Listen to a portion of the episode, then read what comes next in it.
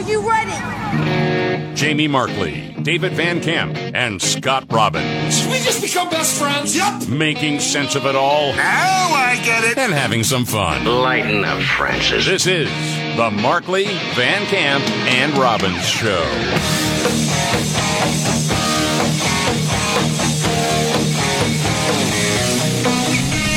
All right. Thank you so much for being here. The Markley Van Camp and Robbins Show. I'm Jamie Markley. That's David Van Camp. There's Scott Robbins. Okay, something on my wish list got checked off. Couldn't Yeah. even believe it when I saw the news. Dude, I uh, thought of you immediately. Immediately. Well, you have you have two buses carrying around what hundred migrants coming from Texas, arriving early this morning outside of the vice president's residence at the Naval Observatory in Washington D.C. Yes. It, it, it is wonderful because I mean, just the other day, Kamala Harris doing an interview with MSNBC and NBC News' Chuck Todd was saying, "No, the border's secure." Yep. Okay. Of course it is. And that's been a top priority for this administration, for any administration. well, We have a secure border in that that is a priority for any nation, including ours and our administration. so it's a priority and it's secure. What Right. else do you need to know? Right. And so here you go. You got 100 migrants outside of the vice president's official residence. Uh, Fox News was there. I like the conspiracy theorists that are like, oh my gosh, they were in on it. Well, yeah, probably somebody in the governor's office tipped them off. That's how this works. Sure. I don't understand why this is so bad, especially considering, you know, the lengthy history of liberal news outlets, like, I don't know, literally feeding debate questions to Democrats that they like. Right. Or being there during an FBI raid of one of Trump's buddies. Right. Huh. Set Weird. up shop. Yeah. Uh, now, Fox News was there, talked to a few of the people who had been dropped off. One guy was actually asked explicitly, hey, is the border closed like Kamala Harris said it was? And Is the border closed? Do you believe that the border is closed or is it open? It's open, not closed. The border is open. The border is open. Do you believe that all the migrants believe that the border is open? Yeah, everybody believes that the border is open. It's open because we enter, we come in. it's, uh, we enter, we come in. I'm here. Obviously, the border's not closed.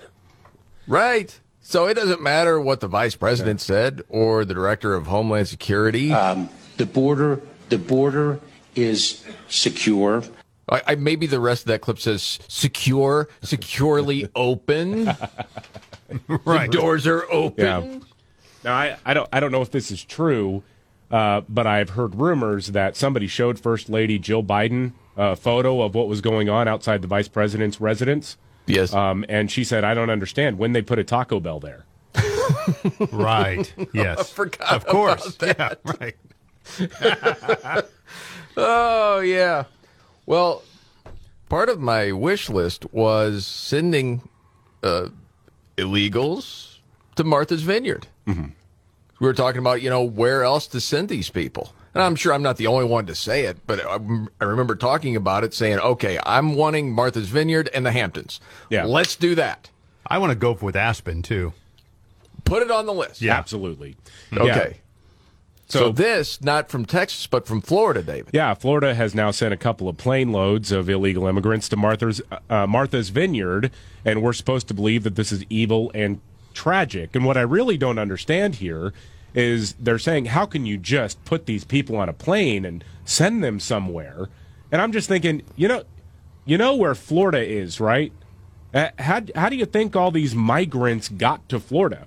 The federal government put them on a freaking airplane and sent them there. Yes. That's what happened. But that's that's no problem there. Right. They're just supposed to deal with it. Yes, just you deal with it. How dare you? They didn't know where they were going. Right. I saw the coverage of this. Oh, it yeah. was just it's breathtaking that this is happening. They didn't even know where they were going. Yeah. Well, you would think if they came into the country, they would want to go somewhere where there's open arms and a sanctuary state or city. Yes. Like Martha's Vineyard. Mm-hmm. The elite that want to provide services for these people. This is giving them the opportunity to serve like the servants they are. Right. I mean, That's right. Step Barack, up. Barack Obama's got a big mansion there on Martha's Vineyard. I mean, why isn't he opening the doors? He should open the doors for them. Sure. Right? Plenty of room there. On the Today Show, uh, Savannah Guthrie, after they were done giving the story, uh, was praising the community for rallying together during this difficult time. This, uh, it's unbelievable. Kerry, it sounds like the local community pulled together to, to give shelter and, and help to these migrants, but were local officials given any kind of warning to prepare for the arrival? Well, several local officials say that Florida gave them no warning, that they did have to scramble to provide some humanitarian aid to those who are arriving, and they liken it to responding to a natural disaster. Savannah? All right, Kerry Sanders, thank you very much. Oh, Savannah. So, according to liberals right now, if you're First Lady Dr. Jill Biden, uh, Latinos are like uh, breakfast tacos, and according to NBC, Latinos are like uh, natural disaster. Yes. Okay. And the tone of the entire report was like they were covering a natural disaster. well, did they even have any warning? Think about if you are in Arizona or Texas and you're just taking people at their word. You would have heard earlier this week the border is secure, so you wouldn't need to prepare either. no one told them that people were coming across the border. No one told them how could they do that? Well, the leader of the cartel called the mayor of El Paso, Texas, said, "Hey, we're bringing a bunch to your state. Better get ready." I mean, that's the thing. If you're in El Paso, of all places, which is a Democrat run city, um, y- y- you got to be just sort of, I, I don't know, your, your jaw has to be dropping constantly when you hear people complaining about 50 to 100 migrants showing up that have already been processed by the federal government, by the way. They've already been processed to whatever extent the federal government is processing folks who show up on the border. That's how they wind up in a place like Florida. Yes. And now you're complaining that these people who have been processed and sent to Florida are now winding up on Martha's Vineyard. El Paso, I don't know if you've seen the news, they've had to release hundreds of people who were literally being detained because they've run out of room Yes. to handle the influx of people. Correct. Yeah, it would be really interesting to talk to those people. So what do you think when you get the whiners in Chicago and D.C. and New York and now Martha's Vineyard? Oh. Meanwhile, the rail strike was avoided, at least for now, temporarily. Yeah. That's what we hear. Uh, a tentative deal has been struck between rail companies and unions to avoid a massive strike that would have cost our country somewhere in the ballpark of $2 billion a day. Obviously, it's it's good if we kick this can down the road. Nothing is finalized. There are a bunch of unions involved in this, so uh, each individual union will have to go back to their membership and approve this tentative agreement. Uh, now, a lot of this had to do with like scheduling time off. At least that's what they said publicly. Like, oh yeah, if I have to go to a doctor's visit, it's hard for me to schedule that because I could be called into work and blah blah blah, all that stuff. Um, it does seem like this to me at least, and maybe call me out if if you think I'm just tinfoil hat wearing a crazy person. Call me out here Okay. Because it really feels to me like this was a bunch of political theater. Everybody knew that something was going to get done. They just wanted to try to orchestrate this to hand Joe Biden a victory at the last minute. It's possible. I mean, listen. To I don't the- think you're I don't think you're crazy. But, you know, as we've texted, you know, several times over the last well, I guess you could say several years now, but especially over the last say year and a half. I go back and forth between these people that are running the country are really that dumb. Like don't understand optics. Obviously the policies are terrible. And then you get caught in this conflict in your mind. Well, maybe they've masterminded all of this. So I can't say you're crazy for thinking maybe we'll make Joe the hero out of this, that he makes a call in the middle of the night to help save the economy. Yeah. Because that's the way it's covered He right just now. happened to get up and shuffle into the bathroom when Yeah. the bat phone was ringing, and I mean, he you answered it. listen to the media coverage today. I There know. is one clear hero in all of this. Absolutely. oh, did you put together a montage? I did. Oh, nice. These are nice. Roll it. They have a deal. A nationwide freight rail strike averted. The president himself calling in around 9 p.m. last night. What a source describes as a crucial call from President Biden. President Biden placed what this source describes as a critical phone call. President Biden likes to call himself the most pro union president of all time. And we know he does like that nickname Amtrak Joe for his love of the trains. Dude, you know that both sides here knew something was going to get worked out. Mm-hmm. And you know what? The union, they they threw Joe Biden a bone here, so he gets to be the hero. And then probably because there is this mixture of of nefarious collusion and complete incompetence in play, probably in a couple of months we're going to be staring down the barrel of an actual strike. Yeah, that could be. And as this got kicked down the road, past the midterms at least, and then just in time for Christmas, bam, uh, yeah, everything comes to a grinding halt. Yeah, that's really interesting because they and you know you say, well, hey man, they started canceling. You know, Amtrak started canceling rides yesterday. Yeah. Well, that certainly could be one of two things. Either they knew, or people that were on the inside that have to make the schedules decided, oh, this is probably going to happen. So we best get in front of this now. It could go either way. But I think it's the powers, what you're saying, David, Yeah. that orchestrated the whole thing. Yeah, that's really interesting. Um, but I think for a lot of people in the country, I don't even know if they paid attention to it, to be honest. For, because, like a lot of things, until it's right up on you, you really don't know that it's happening. And it was, sorry, gaining more steam. But more on that a little bit later. You later. wrote that down, didn't you? I didn't. I, I- Okay. It was just, a, I'm like, do I dare say it? Yeah, Yeah, whatever. Go ahead. Did you see this? I see. I look at stories like this, and it gives me hope that the Emmys the other night. You know, we all forgot it was on Yeah. the lowest amount of viewers in the history of the show. The lowest amount. Not No- surprised. Nobody cares, and nobody knows half the shows that are that are nominated for awards. That's absolutely true. Uh, whenever I But they, the whole self-congratulatory yeah. atmosphere. I mean, that's what all these award shows are. Mm-hmm. But they used to be held in higher regard, and people just don't seem to care anymore. Yeah, I That's mean- it more than anything else. I don't want to be lectured to. and that's another part. I'm part. tired of it. Yes. I totally agree. I mean, you know what you like to watch, whether it's sports on TV, a certain series, what style. And no matter what wins for the Emmys, is it really going to affect you at all? No. Probably not. And it used to be, I think it was totally different because, oh my gosh, everybody's talking about the show. It's it's really, you know, getting a lot of attention. I should probably check it out. And anymore, you kind of have the feeling, well, I kind of get what this probably is. Unless a friend of yours actually says to you, man, you need to check this out because it's Mhm. really good. Right. But just because it's on the Emmys, okay. But the lowest in history, that's really good. Part of that was the people that were getting into Martha's Vineyard. They made them watch it. Part of just being welcomed into the No, country. meter's on. Of Yeah. course. Okay. Um, did you guys hear about Hunter Biden?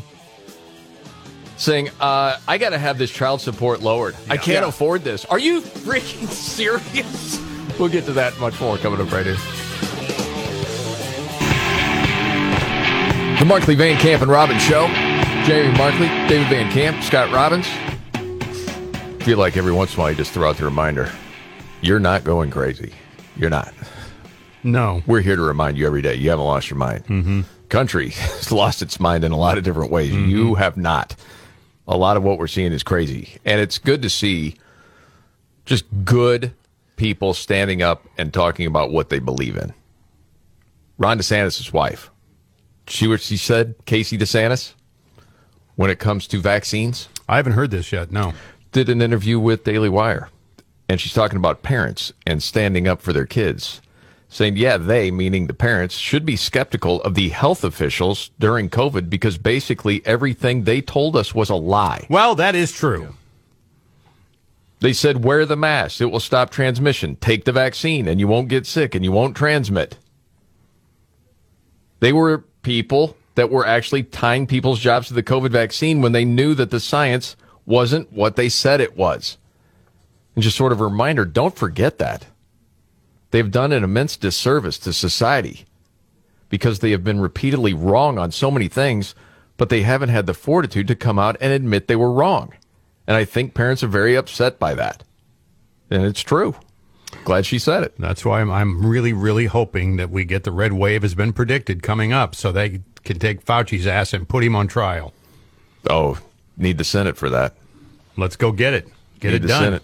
Well, again, By the way, did you also notice flip a uh, few seats, baby. that the uh, Navy quietly canceled the vaccine requirement I did order see for the Navy SEALs? Now I can join the SEALs finally. Oh, goodness. Gosh. See, you guys laugh. I, I think uh, Scott, you and I might be able to be recruited into the Navy manatees. That's possible. We don't we don't so much go and kick ass around the globe. We just sort of float and then occasionally get you know hit by fan boats. But floating is very, very important because we can uh, we can get a, intelligence that way. We're decoys. All right. That's right. Yeah. Thought for a second the only thing that would resemble you as a seal is if you were clapping for them by the side, going. All right. Is that too mean? Instead No, no, that's that's No, you. if- That's If typical. you're if you're graduating from the uh, manatee program instead of Hell Week, it's Taco Bell Week. That's right. and they flip them up in the air and you catch them in your mouth. yeah. You know what? No one covers that either. It's not like the Today Show all of a sudden says, hey, they've stopped requiring Navy Nah. SEALs to get the vaccine. But remember when they were requiring military to get it, it was big freaking news. Right. They're evil. They're terrible. By the way, uh, mainstream media also ignored Hunter Biden, who is now, he's crying poorhouse here. Are you serious? Yeah, Daily Mail had the story. He's attempting to lower his child support payments to the mother of his, well, illegitimate child. This was Lunden stripper, Roberts. right? Yeah. Yes. According to some of those uh, documents, he filed a motion to adjust child support. This was on Monday, citing a substantial material change in his financial circumstances, including but not limited to his income. Didn't he? Okay. Didn't he just offload a few paintings to undisclosed, you know, bidders for half a million dollars? Doesn't What- seem like that long ago. What does he do? Oh, aside from Yeah, I mean, know. does he have like a real job? Well, when you're not on all these boards, That's what I mean. When you get booted off the boards or the boards don't exist anymore. and they're paying you hundreds of thousands of dollars into the millions, I suppose business isn't as good as it used to be. No, I think it's probably down some. Yeah. You would think maybe dad or uncle could kick in some. They've gotten rich off the same sort of relationships, but apparently not. Wow. That little girl, too, is now four years old. Wow. He has not met that girl either. Bad guy. they well, the oh. Bidens are terrible human beings, all of them. Honestly, okay, so you're you're high on drugs, whatever you you say at the time. There was an ongoing relationship with this woman, right? You got her pregnant. She has the kid. You've been paying some child support because you were forced to. Yeah. Okay, but you have no want to see the child at all. Nothing. Really? Honestly, it's probably best for the child that he's not around. Yeah, maybe. Yeah. Yes, I'm not going to disagree with it's that, but it immensely really speaks sad, to what kind of scumbag this guy really Well, is. Well, Grandpa Joe hasn't seen the child. well, no. Oh, no. They're they're not good optics there for brutal. those people. Yeah. Okay, bunch more to get to. Uh, who said electric vehicles are cheaper to own? Not Kamala. Oh, yeah, it's coming up.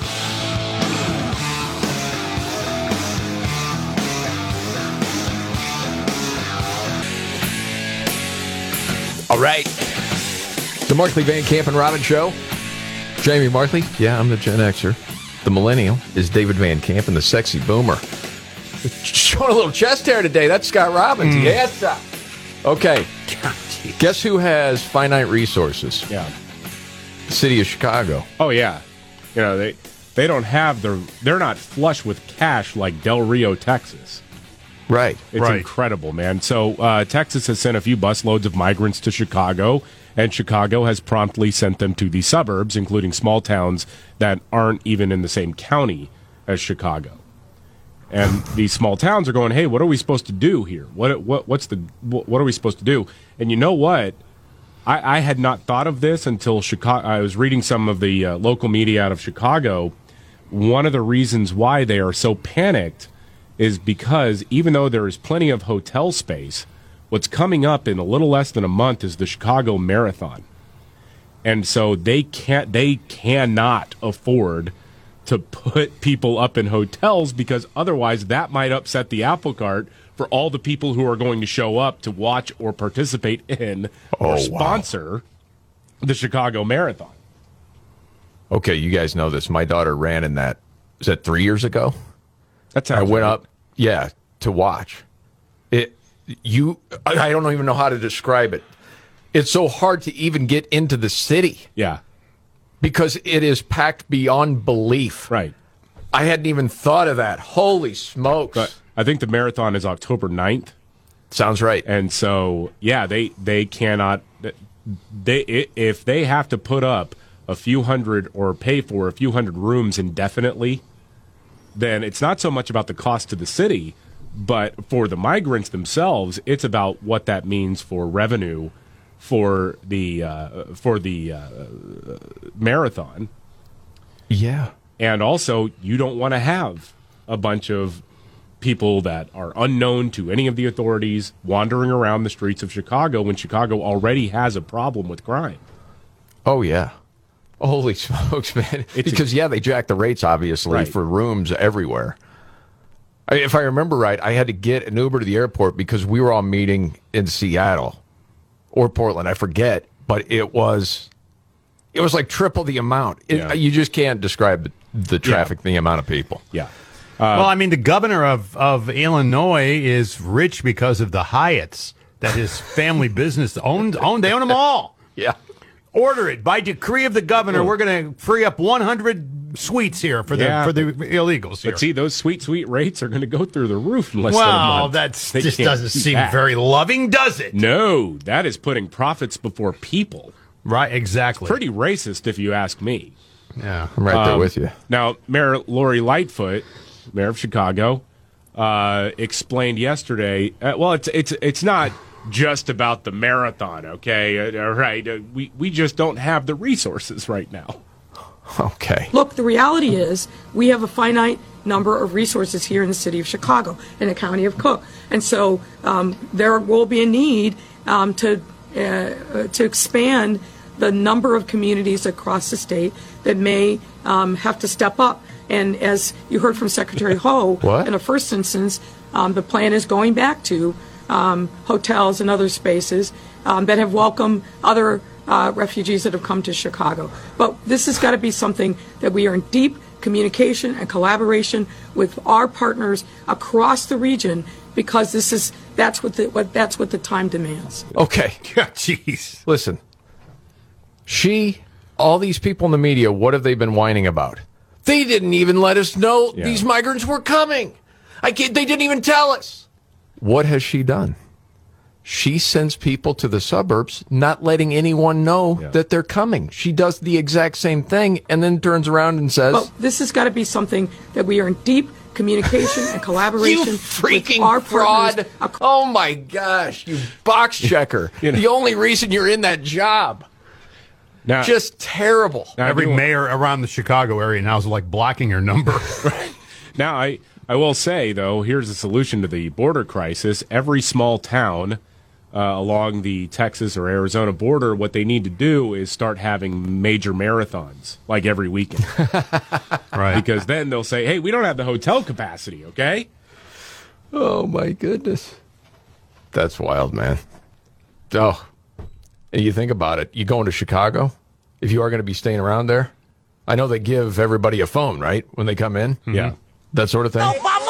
No, no, it's Biden phone. It's a smartphone. It's not the old flip Obama phone. You need to give him a gun. You better give him some sort of protection if you're sending him there. Just to be fair. Yeah. Holy well, that- smokes. we need firearm equity in this country, and we need it now. Biden gun. Need a Biden gun. Okay, uh, electric vehicles are cheaper to own, says who? Says Kamala Harris. Vice Well, President Kamala Harris says, well, this is the solution to high gas prices and climate change. You see? Okay. All right. I, I do have this clip. I'm sorry. Obama phone took over. Electric vehicles, Yeah. electric cars, and trucks and buses, which produce no tailpipe emissions. And they are cheaper to own.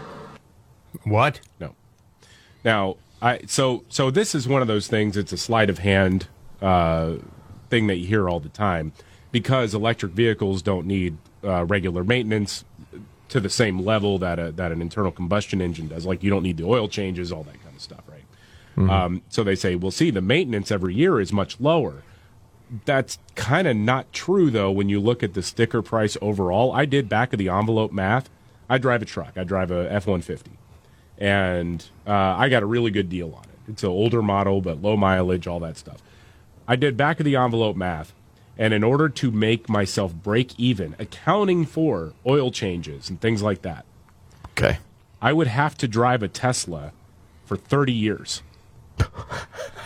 30 years? Yeah. Even with the amount of gas you have to put in that truck? Yes. Based on Holy how much I usually drive the truck right now. Wow. And that may not be true for other people in different situations. Totally possible. If you have a longer commute, my commute is not that long, you know, so it, it just depends on your personal situation. But the idea that this is a, that it's cheaper is just not true unless the plan is to permanently find a way to keep gas prices at five dollars a gallon. Well, if this show lasts, it'll be the Van Camp show. Well, yeah. Two of the members are dead by the time that thing pays for itself. I just hope it's an electric hearse that takes me to my final resting place. Wow. That's incredible, David. 30 years. You know what? This is funny, too. We should add this in. You might have seen this, made the news, because Biden yesterday is going to Detroit, right?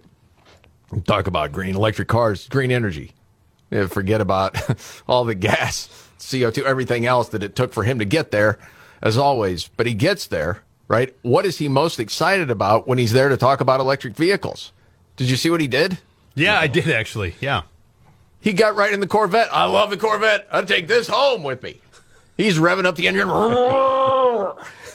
You know his handlers are like, no, no, Yeah. that's not what we're here for, You know, Joe. there's some people white knuckling it too, thinking if he slips this thing into drive accidentally, holy smokes. Mm, yeah. Yeah. Now, I my first thought when I saw that was just sort of turning Biden's rhetoric around on him a little bit and be like, why do you Mhm. need a car like that? You think highways are wearing Kevlar vests? Good one. yeah. Yeah. Uh, that's pretty good. Um, yeah, I, that was just funny to see. Um, okay, other news. Oh, this is a wild story. Um, from spammers. Okay, you try to put people on a do not call list, like when you get the spam, right? Mm-hmm. Well, I don't know about you, Scott. You usually answer. Well- You- I think you've stopped that practice for the I most have, part, I except have. you did it like two weeks ago again. Yeah. I don't even know why, but I did. Okay. Um, like this dude in North Carolina. His name is Omar Corey. He runs a small IT company. Um, had some free time on his hands, and this was early on in the pandemic. So he decided to start answering all the telemarketer calls he got, so he could threaten to sue them. Oh. Never heard anybody with that tact. I've heard a lot of people goofing on him a lot of different things. Um, he's on the do not call list.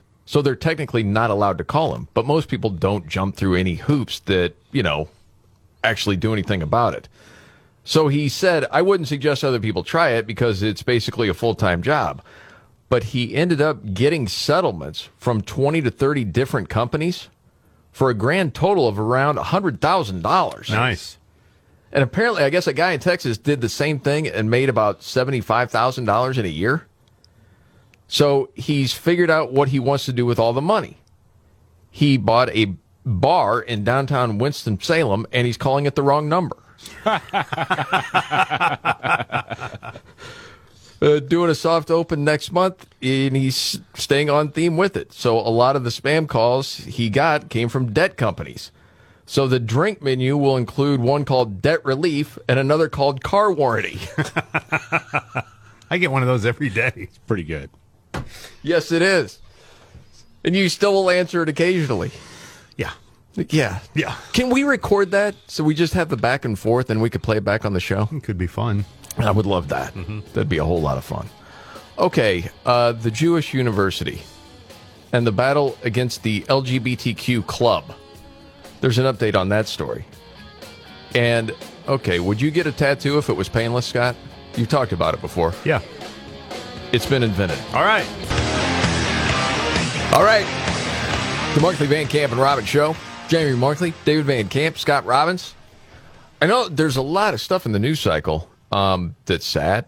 It's maddening. The good news is, I think a lot of people are waking up and they're starting to speak out. I hope you're right. I really do. Um, you know, we talk about the border and we talk about what it's doing to all sorts of areas around the country. And the other part of that is fentanyl. Yeah. And it almost seems, even though we're well aware of it, it doesn't get talked about enough. I just saw another story 15 year old student at Hollywood's Bernstein High School died in the bathroom the other day. Jeez. Golly. Apparently, the drug dealers are making them look like ecstasy pills. So kids are quick to take them and they're laced with fentanyl. It's just incredibly sad. I mean, What are we going to do about this? This has to stop. It does. This has to stop. Prosecutions no need to happen. No one's doing it. Death row needs to be, become a real reality for these guys. There are so many of these stories, and maybe one of you guys remember. Wasn't it 150,000 fentanyl pills, or was Yeah. it? What was it? It was more than that. That was found in California. They arrested the dudes, and they were out two days later. Unbelievable. Oh yeah, and then they didn't show up to their court date. Really? Really? And I think it was even more pills than that. I want to say it was over a million, but I don't want to get crazy. And crazy. they're just waltzing in through the border, too. I mean, That's what I'm saying. but let's make sure our kids wear masks in school. Right. God, you hypocrites. Yeah. And what is it? Uh, we heard that uh, by DeSantis sending plane loads of migrants to Martha's Vineyard, Yeah. it's inhumane. Who said that? CBS mornings. Yes. Uh, they were kicking this around, and I just listen to this back and forth, man.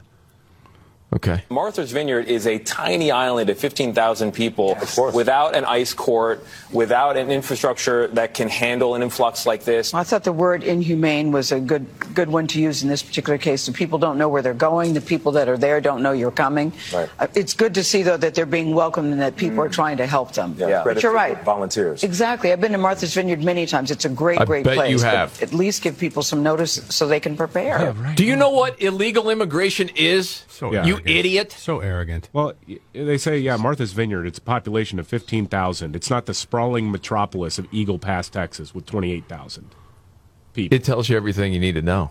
Because for those elites, it's hey, the dirty, unwashed masses down there in Texas and Arizona and your small towns are supposed to take care of this, not us. I mean, when- when you're talking about those border communities, you're talking about some of the poorest areas in the country, like Roma, Texas, and they don't have the resources to deal with this.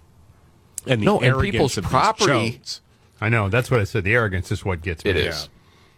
Cluelessness. I mean, I, I go there all the time. I don't, you know. I bet you do. Shut up. Give me a break. Oh, I saw this. Supreme Court has temporarily forced Yeshiva University, mm-hmm.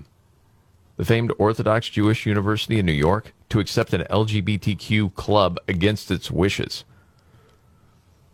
What is going on? Do you know what the name of the university is? Right. Exactly. That's why, though.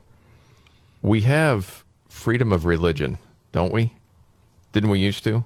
So the way the story goes, the university had asked for a stay of a Manhattan judge's order uh, to grant recognition of the University Pride Alliance, the Yeshiva.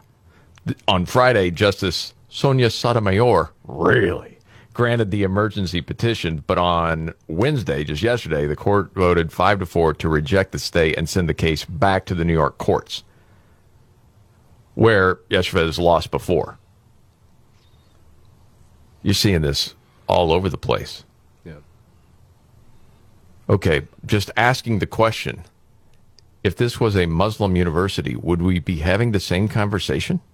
No, and, and the Supreme Court didn't didn't necessarily back up anything. They just said this needs to work its way through the New York court system right now. That's all. And then all it will said. end up going to the Supreme Court if need be? potentially. Okay. And then are we going to hear if it's actually ruled that they don't have to allow this club, mm-hmm. that we have an extreme Supreme Court? Oh yeah, definitely. Yeah. Because they're using common sense? Yeah. wow. Who's going to an Orthodox Jewish university and thinking, you know what, we need to have a gay club here? Do you understand how that that works. Well, this is done for that exact reason, Right. though. Well, yeah, it's to stir it up, make That's it go to it is. court. You know, You need to accept it. right? And Right. if you don't, we're going to sue you. Yeah, Oh, and news for you, Scott. You've talked about a tattoo for a long time. I have. Yes. You're a little, little bit skittish because you've heard it hurts a little bit. Well, I'm not. Well, listen, I've been through some pain, but uh, I'm not really open to inviting it. No. Okay. Well, apparently, there are now painless tattoos. So you got the small needle with a normal tattoo jabbing you over and over, but the new technique doesn't use needles at all. At least not conventional ones. It's the way they tell it. Oh, it's a patch with thousands of little needles on one side. Great. But you can't feel it. Or so know. they say. Maybe we'll do it live on the air. Uh, no, no. Are you ready? Jamie Markley, David Van Camp, and Scott Robbins. We just become best friends. Yep. Making sense of it all Now I get it. and having some fun. Lighten up, Francis. This is the Markley, Van Camp, and Robbins Show.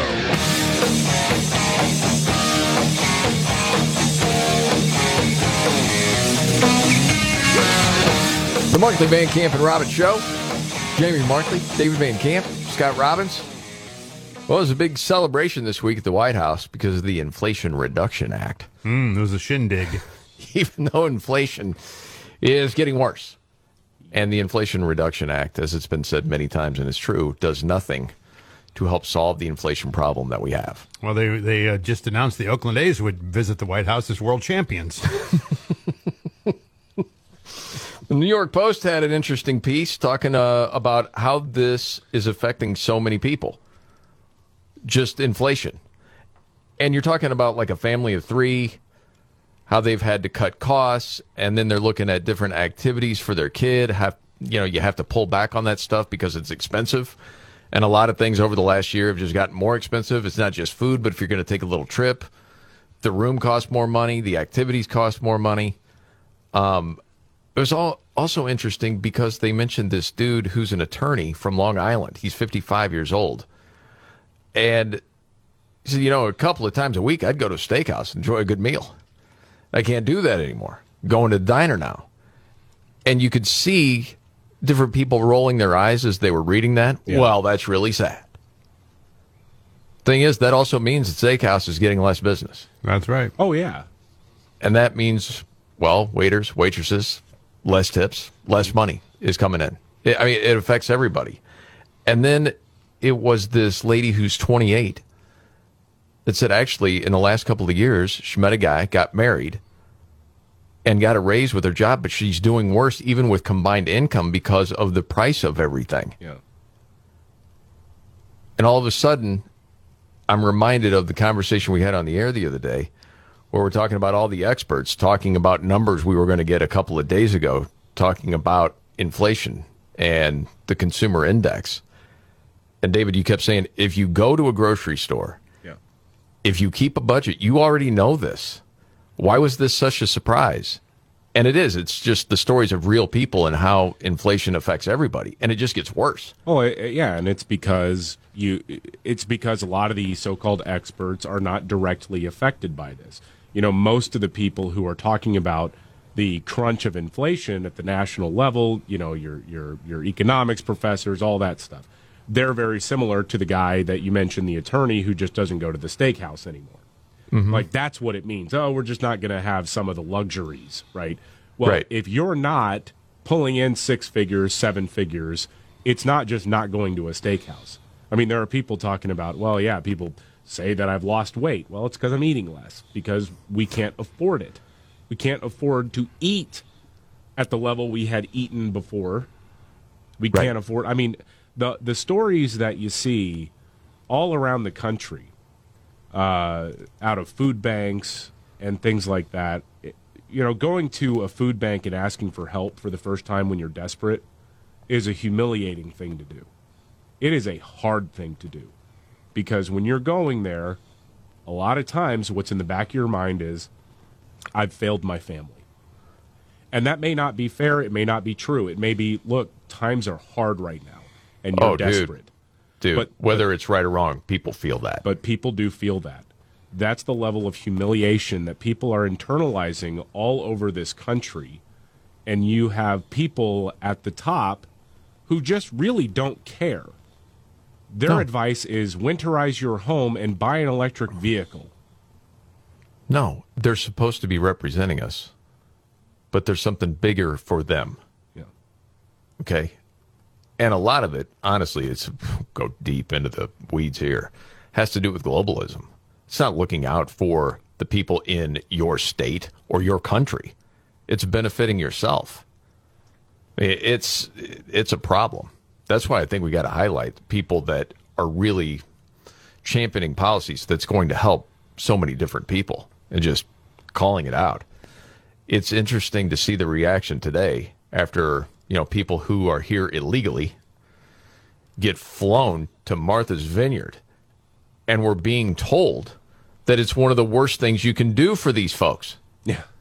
It's crazy It to is. me. It really is. That it's somehow inhumane to fly people from Florida to Martha's Vineyard. Where a bunch of billionaires live. and they're here illegally. That's awesome. Holy smokes. Yeah. Well, the, the state of Florida, yeah, like you said, has dropped off about, what is it, 50 illegal immigrants? I keep losing track. But most of these charter buses or flights is 50 to 100 illegal immigrants at a time. And yeah, DeSantis dropped them off on Martha's Vineyard, and the limousine liberals are mad about it. Uh, Massachusetts State Representative Dylan Fernandez was on CNN this morning uh, going after Ron DeSantis, the governor of Florida. Okay. um, when these plans arrived, there was there was no heads up to the local community at all, and so these people had to walk several miles just to get to a place. okay. Oh, Go ahead, David. I, I just have a question here. I've never been to Martha's Vineyard. Um, big shocker there. I've never been there. Mm-hmm. But if they have an airport, if there's a place where obviously this plane landed, does nobody tell them to like hold on, sit tight? We're coming to get you. Why'd you make them walk several miles? I just don't understand. If the community is wrapping its arms around the folks who got dropped off, I mean, if it's 50 people, uh, get a couple of school buses or something out there. I know it's a hassle, but welcome to reality. I know it's kind of a hassle, but you can do it. Why'd you make them walk that far? Doesn't make sense. Okay. All right. Help me here. For the now millions of people that have come through the border illegally.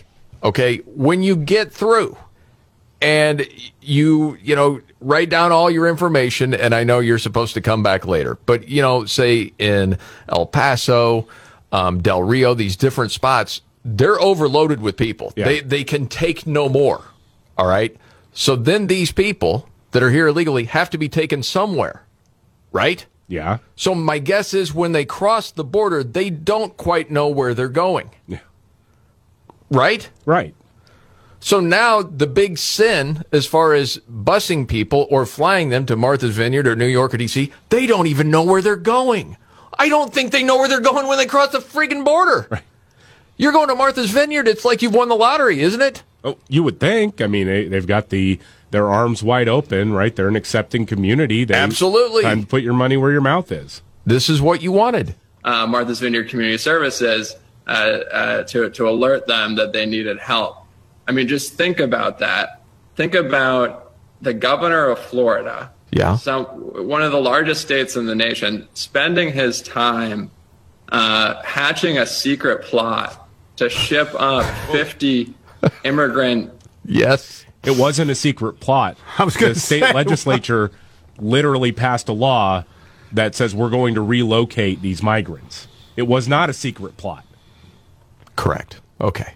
immigrants here, families, children as young as four, and use them as political pawns just so he could get on Tucker Carlson and, and beat his chest about he's tough about how he's tough on immigration.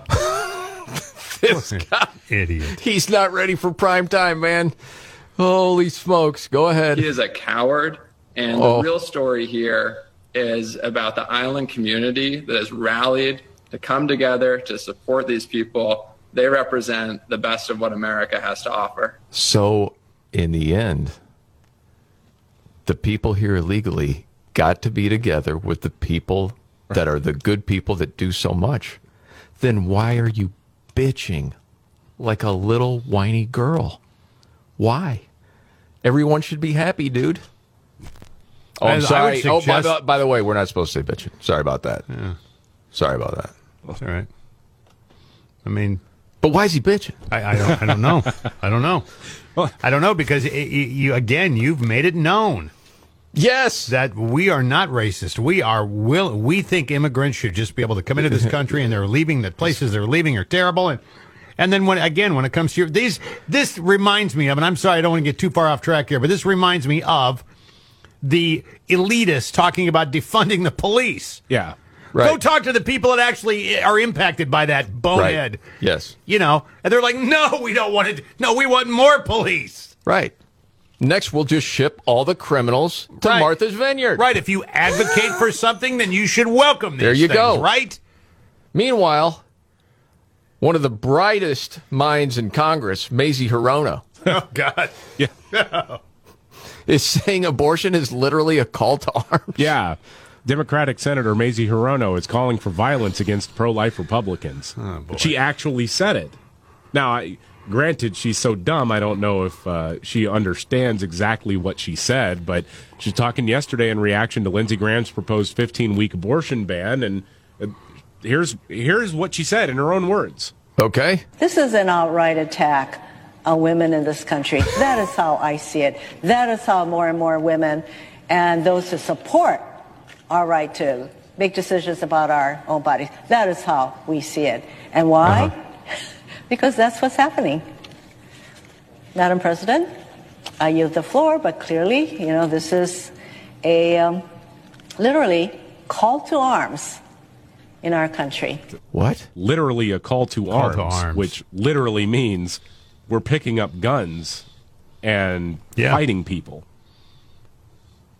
Are you sure she didn't think about flexing a bicep? Does she really know what she's saying? Well, no, but she said it. Oh my goodness. Be held accountable for what you say. I mean, isn't that violence? That, that and is- if I don't say anything about it, you know, silence is violence too. True. That no, it's literally a call for violence. That's what it is. Yes. It is. Yes. It is. Mazie Hirono. And I know we could play the game. What if that was a Republican talking about a different topic oh, and Oh, it's a call to arms? I mean, there would be a freak out. We'd be t- hearing about January 6th and everything else. Extreme MAGA. But it's probably this understood thing. Mazie's not all there, has never been all there. She's not intelligent at all.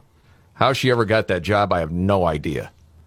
But as far as the argument, women are being held back, she stands in the way of that argument. How did she ever get to that spot?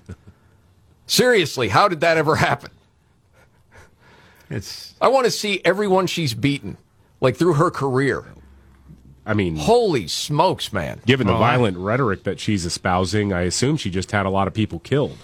Yeah, I don't feel safe anymore in this country. I I'll tell you that. But Yeah. people like Mazie No, Hirono, Her, Maxine Waters, always Yeah. been this call. People don't even take it seriously. Even people on that side are like they're a joke. I don't know, man. I mean, there have been a lot of attacks on uh, pro-life pregnancy crisis centers. True. Yes, that is true. No, if we really lived in a sane world, I mean, there would be repercussions for that. I don't expect anything to happen. It's Mazie Hirono. right. Crazy, man. Um, all right, we got another news update. And there's just a story that I thought Robbins would at least find interesting. Madonna's boyfriend since 2008 uh, all have something in common. Oh, gosh. Straight ahead. Yep. The Markley Van Camp and Robbins Show.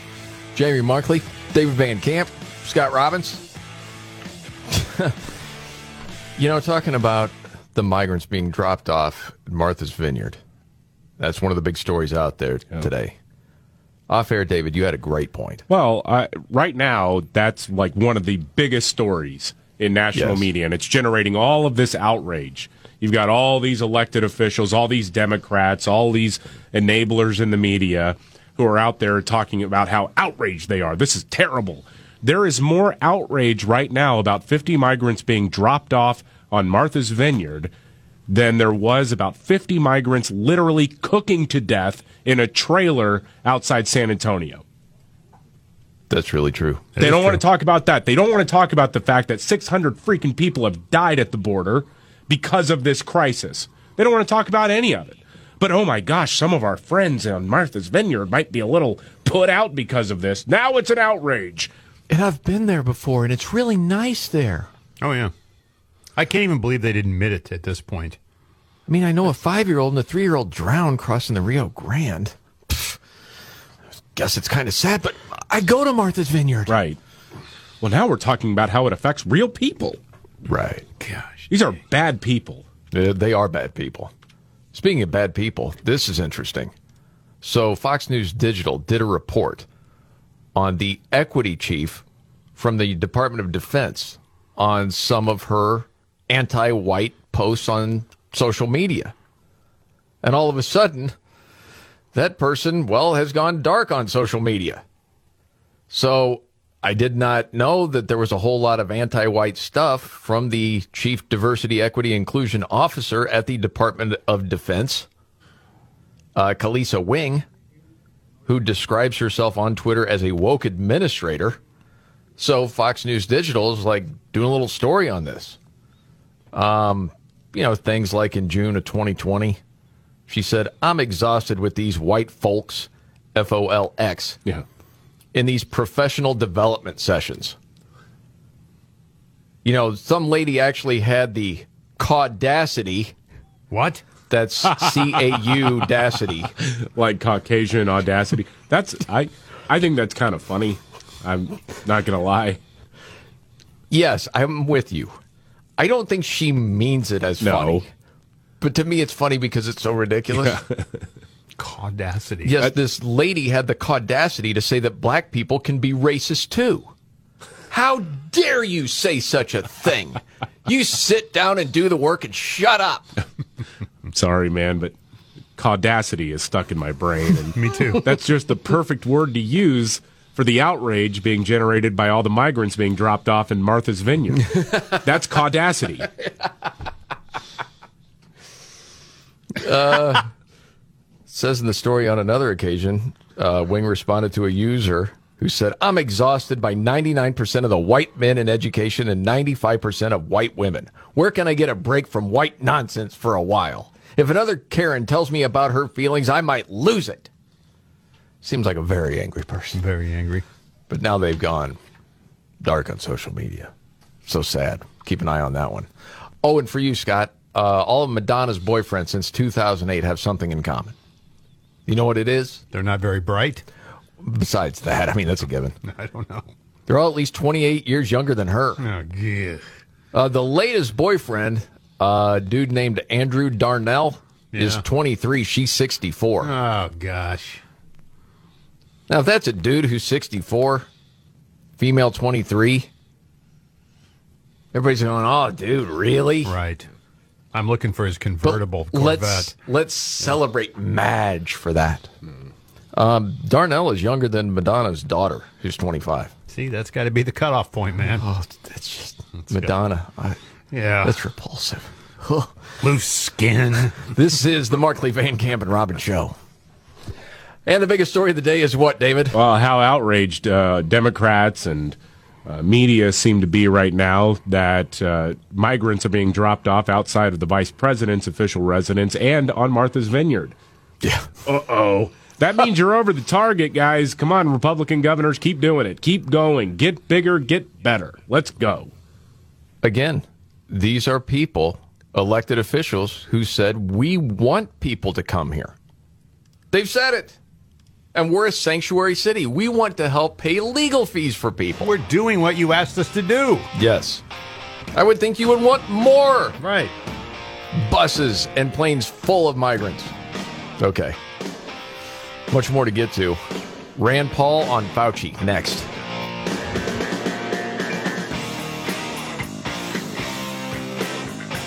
The Markley Van Camp and Robbins Show. Thank you so much for being here. I'm Jamie Markley. That's David Van Camp. Scott Robbins just had to step out. He's fine. You know, we're doing a show every day. Sometimes you have different family responsibilities that can come up. It happens. Mm-hmm. But, you know, because of Scott's past health issues himself, Yeah. Going back to 2015, just to let you know, he's fine. He is fine. Okay. So Biden now is going back to the Trump era immigration policy. Yeah. Well, he well he wants to. Uh, here's the story here from Reuters. Uh, Joe Biden, he's reopening the Trump playbook on immigration, it appears. We're uh, talking about Title 42. This is the COVID health order that makes it easier to deport illegal immigrants. This is something that Biden said, well, it's immoral. It's not who we are. It needs to end. But now reality is sinking in because we have unprecedented border crisis along the southern border. Uh, apparently, the Secretary of State, Antony Blinken, has been trying to get Mexico to accept more migrants from Cuba, Nicaragua, and Venezuela.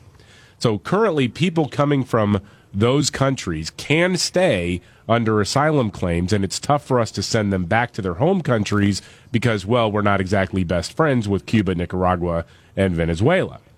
Okay. Now, here's how bad it is, and I didn't realize this. I admit this. I, I was kind of surprised at the breakdown here.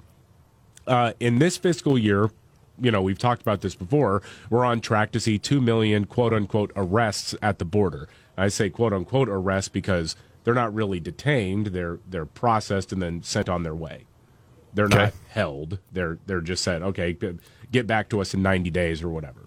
Uh, about a quarter of those arrests involve a person from Cuba, Nicaragua, or Venezuela. In 2020, for comparison, they made up 3% of the arrests at the border. They know it's open. Right. Y- yes, they absolutely know the border is open. And so like everybody that comes in that's interviewed, they all say, well, "Yeah, it's open. We were told. We we see it on TV." Yeah. Uh, so Biden is quietly trying to get Mexico to accept deported migrants from those three countries. Now, uh, Mexico doesn't want to take the Cubans, Nicaraguans, and Venezuelans because, well, they're not on great terms with those countries either. So they can't deport them back to. And they're saying, well, we don't. What are we supposed to do with it? Right.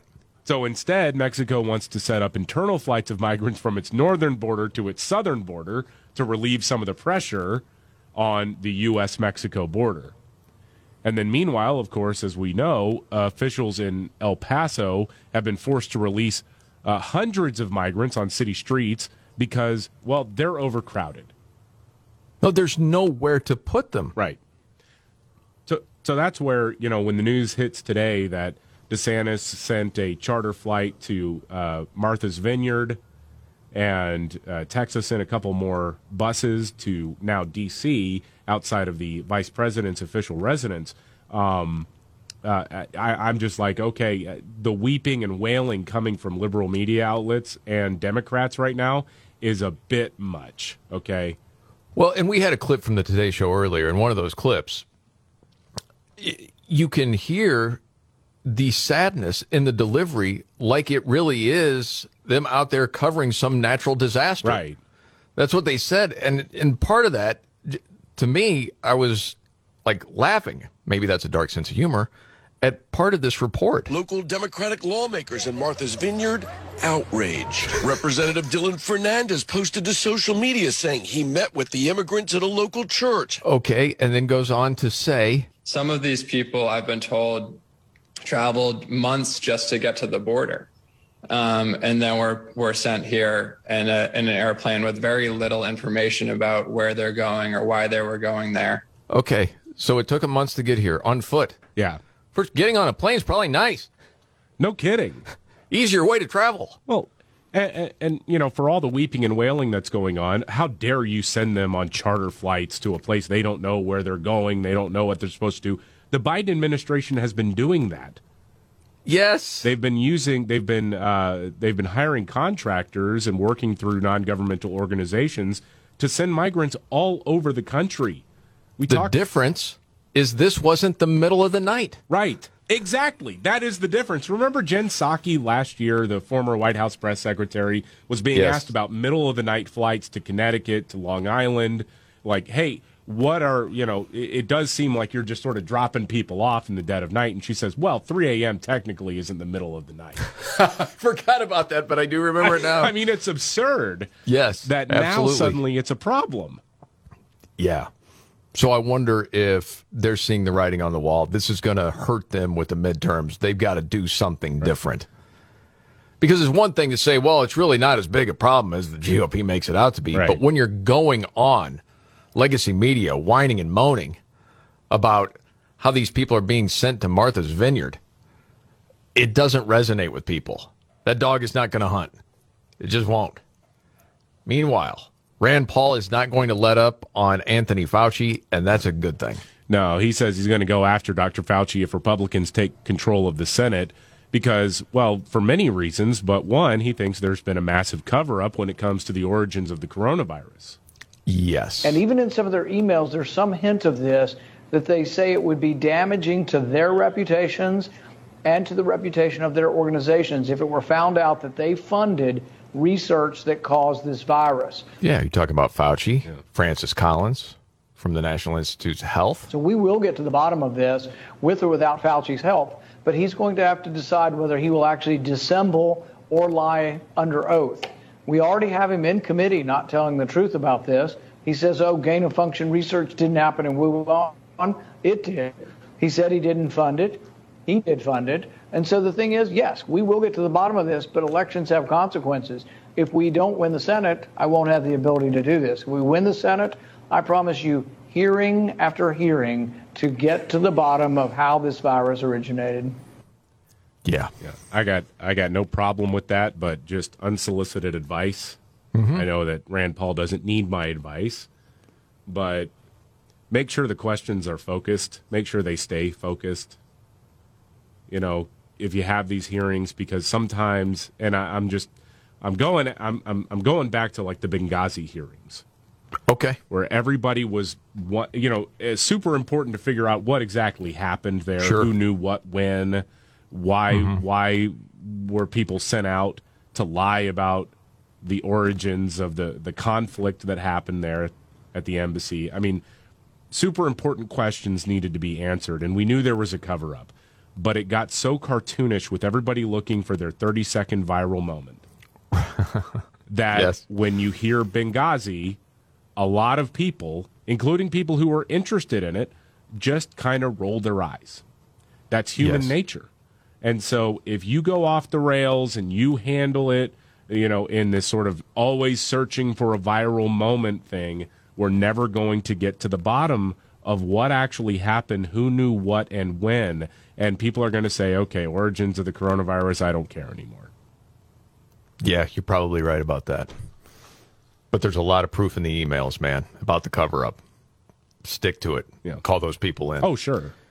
I mentioned it earlier, too. It's very quietly that this happened that the Navy has canceled vaccine requirements uh, for Navy SEALs. Yeah. You're going to see this more and more.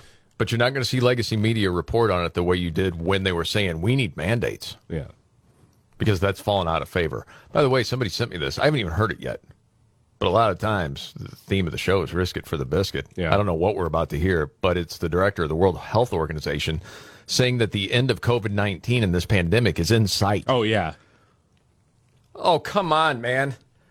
You know, when people used to say, and I, David, you said it, Scott said it, the people will decide when it's over. Oh, and they pretty much have. And it's over. Yeah.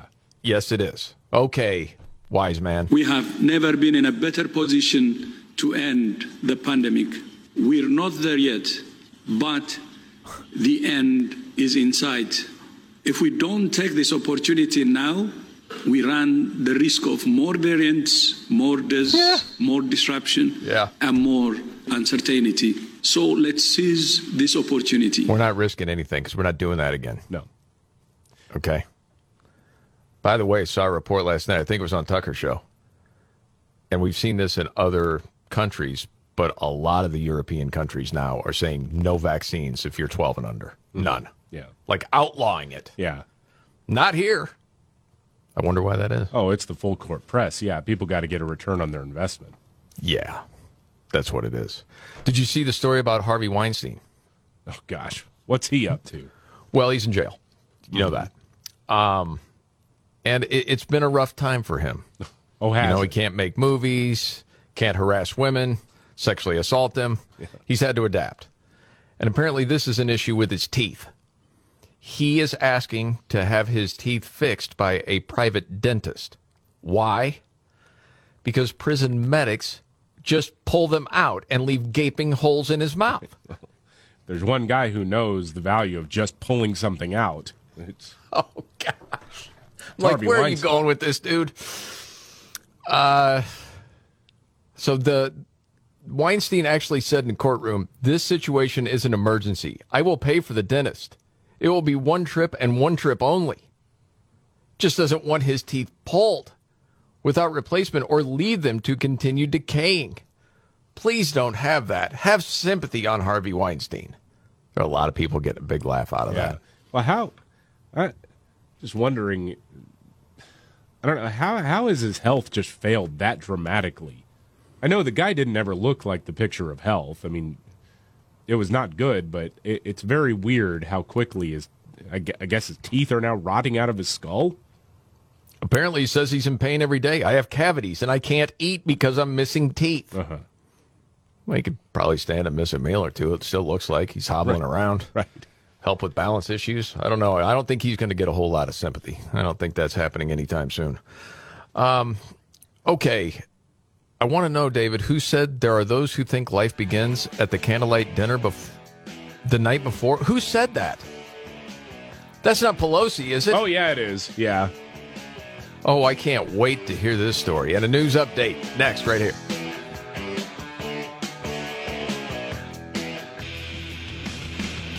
The Markley Van Camp and Robbins Show. Jamie Markley, David Van Camp, Scott Robbins had to step out. He's fine, by the way. Okay, we have a clip of Nancy Pelosi. What is Yeah. this all about? Well, this is about uh, abortion and Lindsey Graham's proposal. I still think this is ill-advised, just just because it stands zero chance of passing. But he's proposing a bill that's a 15-week uh, abortion ban, um, and uh, Nancy Pelosi decided to try to do a stand-up routine when talking about this. Okay, roll it. I can't wait. There are those in the party that think life begins at the candlelight dinner the night before. And, and, and, and these people are, are in defiance of that, right? They're in defiance of that because they're saying whatever they're saying about it. So that's, that's what you're seeing there. But we are united in our support for women's right to choose. Until what time, Nancy? Yeah. Had a candlelight dinner the night before. Yeah. yeah. She's an awful human. Well, I thought I thought Marco Rubio, and I understand this may be the goal of Lindsey Graham proposing this uh, right now, knowing that it'll never pass uh, with the current makeup of Congress. But Marco Rubio actually had a pretty good response the other day, where he says, "No, you need to be asking every Democrat here what restrictions, if any, they support." Absolutely. If you're against the 15 week ban or post 15 week ban, then where do you put that mark? That should be the question. An honest media would ask that question. Ours won't. No. You know they won't. But I mean, we've had this conversation I don't know how many times, man. But when you just look at the polling and where people are at, I think that's probably why Lindsey Graham did what he did. Yeah. I don't know if that's a smart political move or not. You know, I mean, there are plenty of different things that Americans are thinking about right now. And I understand the Democrats are trying to make this midterm all about abortion. They got to grab onto something because they're upside down as far as polling in every single issue. Except when they frame it as you're taking away women's rights. But they never specify, okay, what what is a good determination in your view?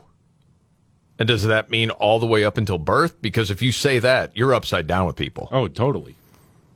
I mean, it goes from, well, I don't, you know, I would rather it not, to people saying, that's evil, man. Mm-hmm. That's crazy. That's murder. And I know for others, and I understand where people come from when they say, well, it's murder whether it's a day old. I get it. I'm talking about the polling with how people see it. Mm-hmm. It was almost like that Dr. Phil conversation the other day. And Dr. Phil saying, well, science is, is undetermined when life begins. Well, that's not really true, man. No, that's not true at all. It is really not true. But they just sort of glom on to the same talking Yeah. points, you know, again and again and again. I just I think think there's an update now on Martha's Vineyard. Yeah. Martha's Vineyard has put out a couple of different uh, uh, press releases about getting 50 migrants sent there courtesy of Florida. Uh, and they're calling it a humanitarian crisis. Humanitarian crisis? 50 migrants show up, and it's a humanitarian crisis. Dude. Wait a second. That how can that be? That they were there to provide services Yeah. for the people there. How is it a crisis? Well, I, I mean, for the for the Lindsey Grahams of the world, here's the the political bill. If you want to try to pull a stunt, here's what you do: you propose a bill that says we are going to uh, allocate or or send uh, migrants to locations solely based on median income. And so only locations, municipalities, and counties in the top 5% when it comes to median income in the nation, those are the destinations that migrants will be sent to. Make that federal policy, or at least push for it. You know that won't pass, but that you should push for that. Wow. Yeah, because the big celebration today, you had the clip from the Today Show, and it was Savannah basically applauding, saying, that, well, the cheerful moment was uh, people came together. Kerry, sounds like the local community pulled together to, to give shelter and, and help to these migrants, but were local officials given any kind of warning to prepare for the arrival? Well, several local officials say that Florida gave them no warning, that they did have to scramble to provide some humanitarian aid to those who are arriving. And they- Well, welcome to the party. this has happened so many places across the country. Yes, but not our not our Martha's Vineyard. yes. Are you ready? Jamie Markley, David Van Camp, and Scott Robbins. We just become best friends. Yep. Making sense of it all. Now I get it. And having some fun. Lighten up, Francis. This is the Markley, Van Camp, and Robbins Show.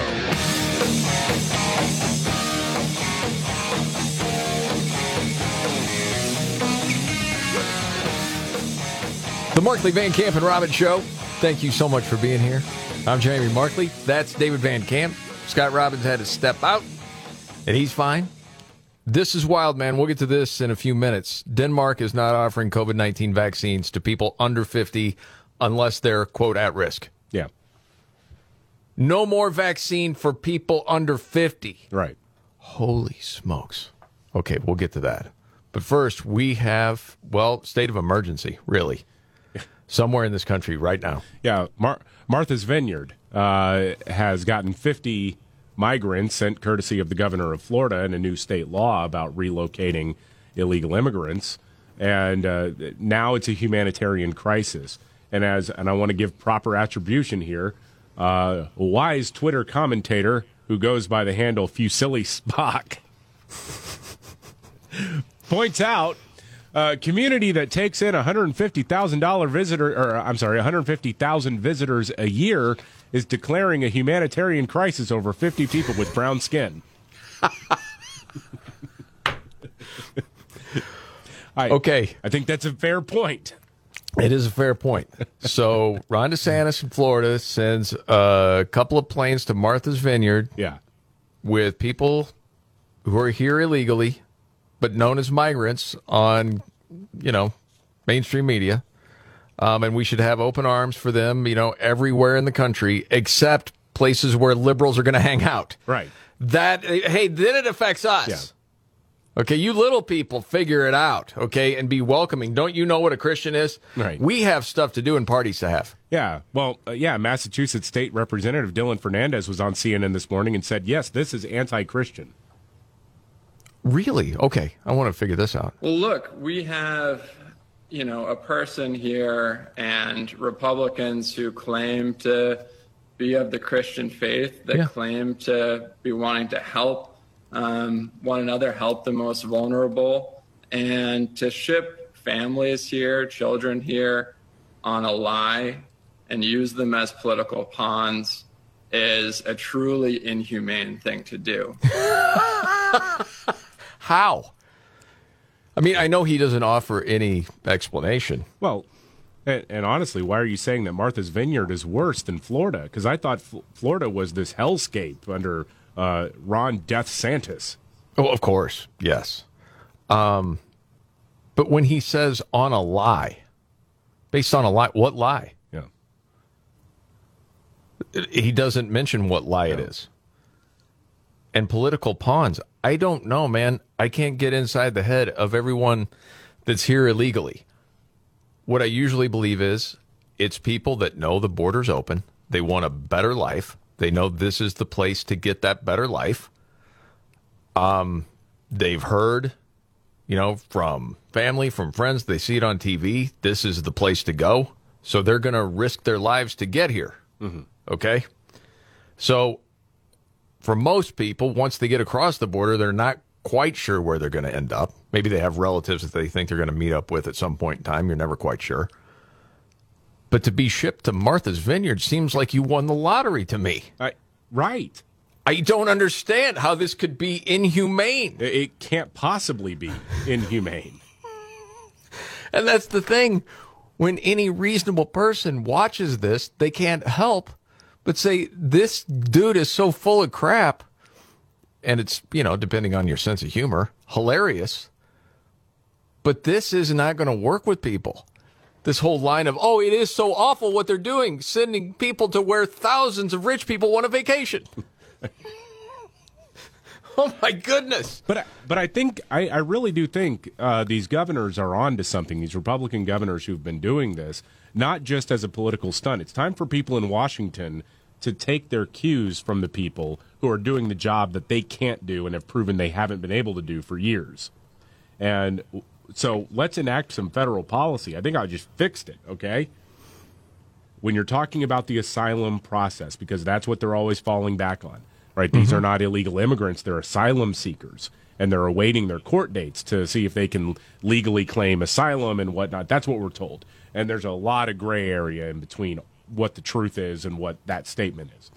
Um, so here, here's here's the fix to the asylum process. Okay. Excuse me. Uh, the new process is when you get to the border, you claim asylum, you are required to go to one of the top 10 wealthiest zip codes in America. And the federal government is now required to set up housing for them in the top because they have the tax base, they have the resources to, to help. Everybody in? Yeah. Okay. Yes. All in agreement. So, I mean, Love you're, it. you're talking about Atherton, California. You're talking about Boston, Massachusetts. You're talking about the Hamptons. You're talking about, well, Miami Beach, Florida. Yeah. Santa Barbara, California. Santa Monica, mm-hmm. California. Yeah. Oh, yeah. You are required to live there while your asylum process is, or while your asylum claim is being processed.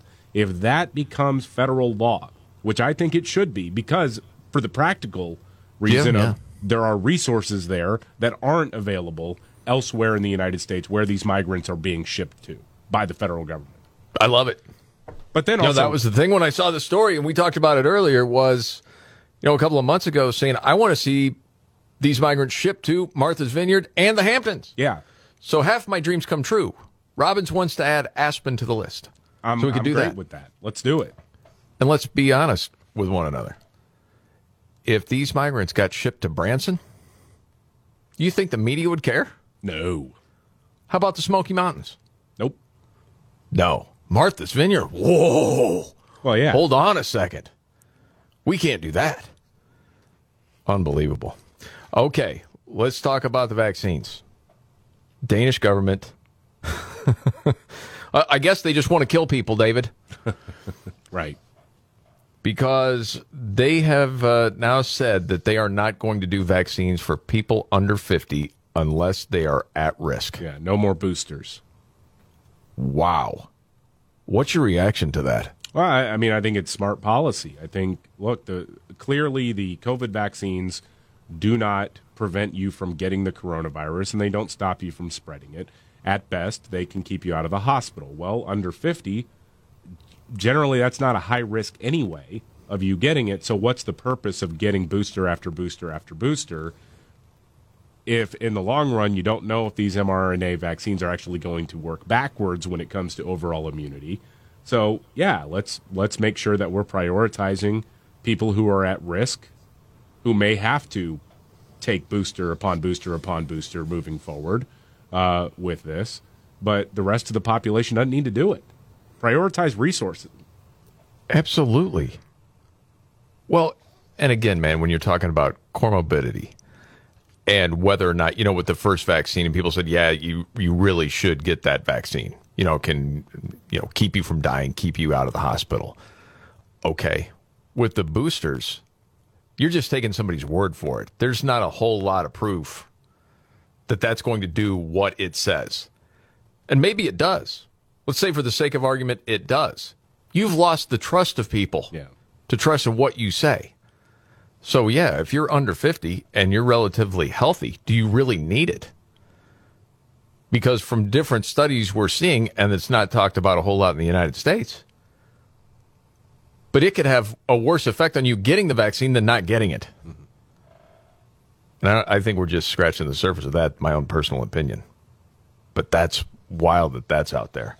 Uh, one thing a lot of people are talking about today is the employee at the Chick fil A. Oh, yeah. That took down a carjacker. Yeah, there's this young man who was working the drive-through at Chick Fil A in uh, this is Fort Walton Beach, Florida.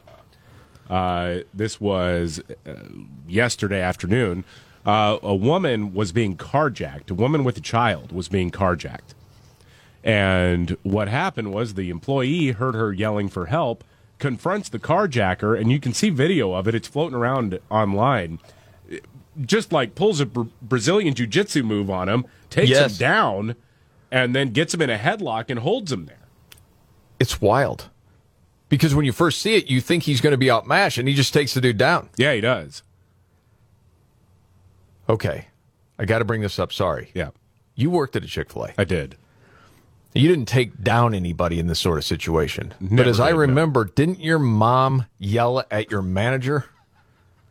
Yeah. Should I not bring this up? No, it's fine. No, I started working there uh, like right before I turned 15, and then I was 15 when they hired. When you know, anyway, long story. So Uh, 20 years ago. So yeah, uh, and it was on a section of road on Highway Six in Houston, Southwest Houston, and that's a very busy stretch of road. It's a very wide highway. There are a whole lot of you know traffic accidents that happen there. For a while, it was like the deadliest stretch of highway in Texas because there's a lot of blind turns. I mean, it's just it's mess. Well, I was in that stupid cow costume, and I got sent out to hand out coupons in Yes. what I thought was aptly named the suicide lane. You know, the little turn lane in the middle that divides this highway. So I'm Yes. there at a stoplight handing out coupons and all of that. My mom, my mom worked around the corner from there. Yes. And so That's right. she see she doesn't know it's me. She sees somebody in the cow suit who's handing out coupons in this very busy, you know, six lane highway. And and so she actually stops, gets out and says, "What are you doing out here?" And I said, "Hi, mom." And then when she realized it was me, she flew off the freaking handle. Get in the van. Get in the van. It's one of my favorite stories. So, so then she makes this extremely dangerous U-turn. We go back into the parking lot into the Chick Fil A, and you know, then you know, I'm I'm sitting there, I'm sweating my ass off because it's freaking hot in Houston, and it's really hot in that dumb cow costume. And I'm there in the lobby. I'm holding the. You know, the mascot head in my arms. I'm sweating, all that. And she is dressing down that manager who sent me out there in front of the customers, the employees, and God. And I'm, I mean, I, I again, I thank God that it was hot outside, so my face was already beet red because otherwise that would have just been humiliating. Yeah. But uh, yeah, it was an interesting dynamic uh, between me and that manager. I mean, luckily the other employees thought it was hilarious because they all hated that guy. Wow. Like one of the only not very nice people that worked ever in the history of Chick fil A at Chick fil A. But it was that guy. But yeah, so they all kind of loved it because I mean, you got this, small, you know, this five foot two woman just like completely ripping him a new orifice. So anytime I see a story like this at Chick fil A, I think about you and that cowhead carrying around. Your mom's yelling at a manager. That's great. Okay. Uh, got some news updates to get to. And check it. A Latino San Francisco cop has been branded racist for arresting Hispanics. All coming up right here.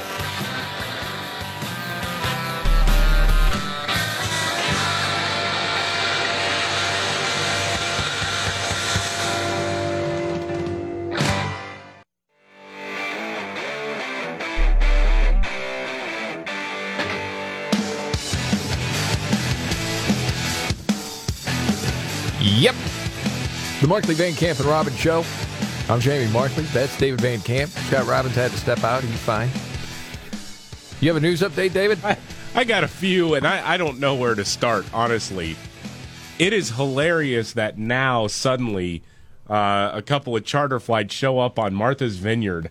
Now this is just an avalanche story, right? I, it's I'm I'm being buried in in in just BS. Okay, it's crazy and it's hilarious, and this is the exact intended result.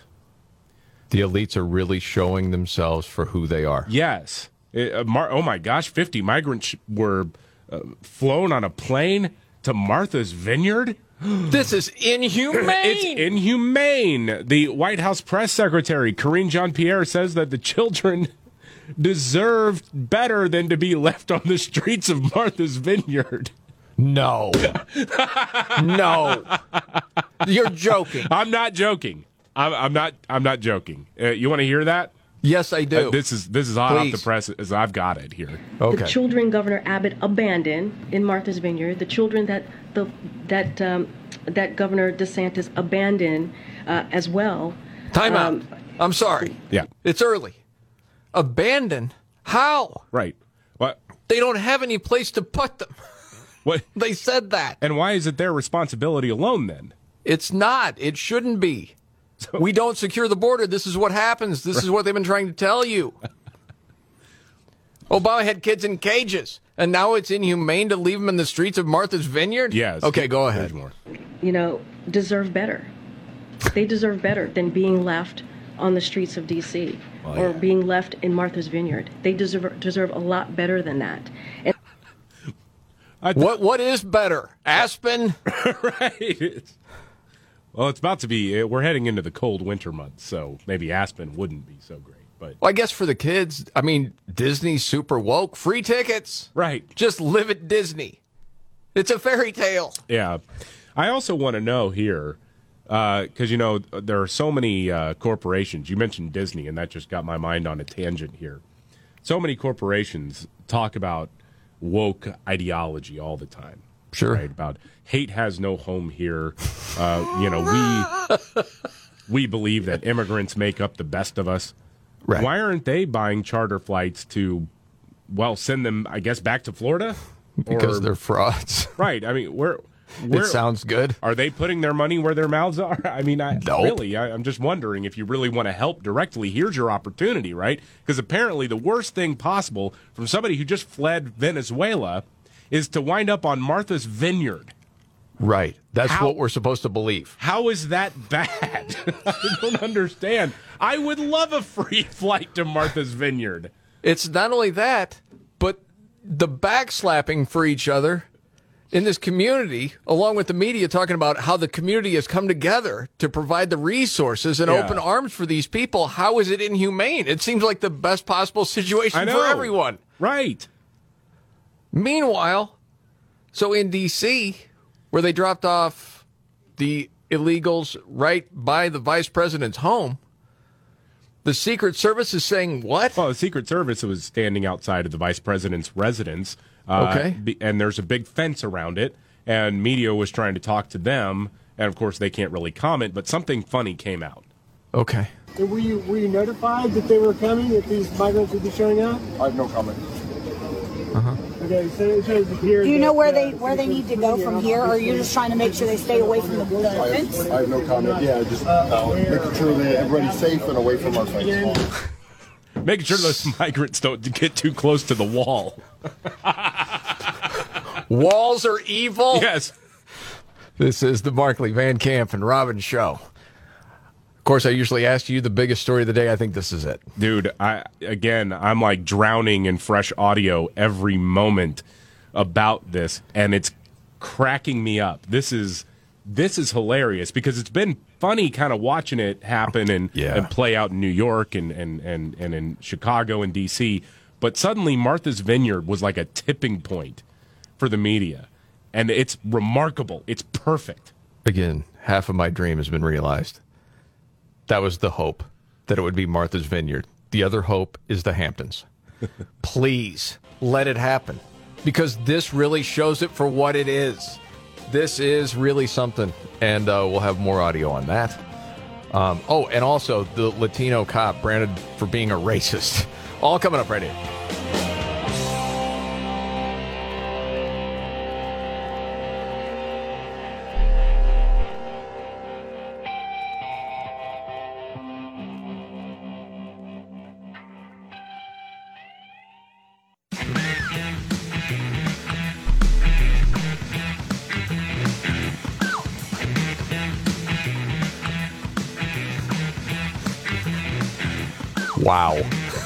Markley Van Camp and Robbins Show. I'm Jamie Markley, the Gen Xer, the Millennial David Van Camp. The sexy boomer Scott Robbins had to step out. Uh, so his top three of the day, uh, the trifecta, will be back tomorrow. Scott. Yeah. I miss you. I know you do, Case. He'll be back.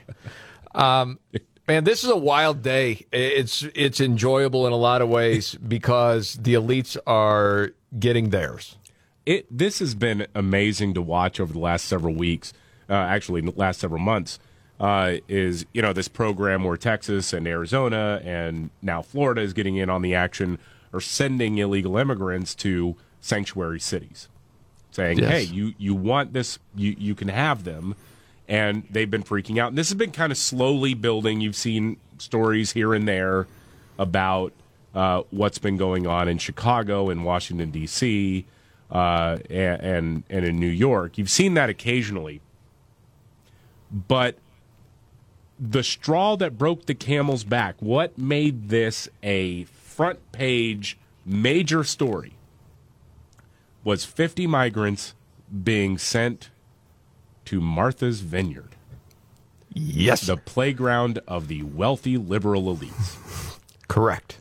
That is remarkable. This is what we call a checkmate, kids, because they have lost their freaking minds. All of these people in the media who, when Trump was president, talking about cages, children being ripped from the arms of their Oh, yeah. mothers, and the Statue of Liberty is weeping right now. Yes. It is a humanitarian crisis that one of the wealthiest places in America has 50 migrants. What is so strange too, and they try to do this, I don't think successfully, but at the same time, actually use the words humanitarian crisis Yeah. and inhumane at the same time, patting themselves on the back for offering the resources and outstretched arms for these migrants. Yeah. So it's such a confused message. But the border's still secure, just so you know, according to these people and the White House officials. She said this today. Yeah. Oh, yeah. So, because just a few days ago, Vice President Kamala Harris said that the border is secure. Yes. There may be work to do, but the border is secure. So, Karine Jean Pierre, the White House press secretary, was asked, Do you stand by that statement? And this is today? Yeah. Okay. Is the border secure? I, I'm just going to refer back to the vice president. We agree with her. She is saying that there's a lot of work to do, right? She also said that in that very statement. We agree that uh, the border is secure, but there is still more work to be done. Okay, that makes no sense. If it's secure, what needs to be done? It's not secure. Anyone that ever watches the footage of people just crossing into the country know Yeah. it's not secure. When they ask the people that come into the country, like Griff Jenkins at Fox News did earlier today, they actually say, "No, it's open. It's it's absolutely open." Th- they know that. That's why they come. That's of why it takes so long to get here. You think they think it's closed? Of course they don't. They know. Yeah, I like that. Here, I like this. Is the border closed? Do you believe that the border is closed or is it open? It's open, not closed. The border is ah! open. The border is open. Do you believe that all the migrants believe that the border is open? Yeah, everybody believes that the border is open. It's open because we enter, we come in. We don't agree with the vice president. It's not secure. It's Right. wide open. Well, yeah. That's how we got And here. I like that. He's like, Yeah, we're here.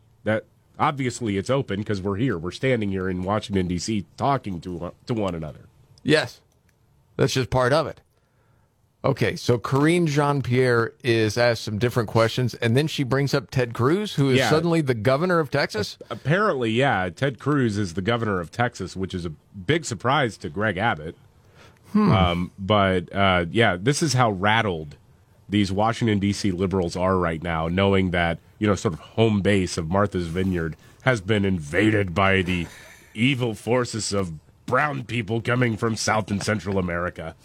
Oh goodness! And if these governors truly care about uh, border security, they should ask Texas Governor Ted Cruz and Florida Senators Marco Rubio and Rick Scott why they voted against the president's request for record record funding for the Department of Homeland Security.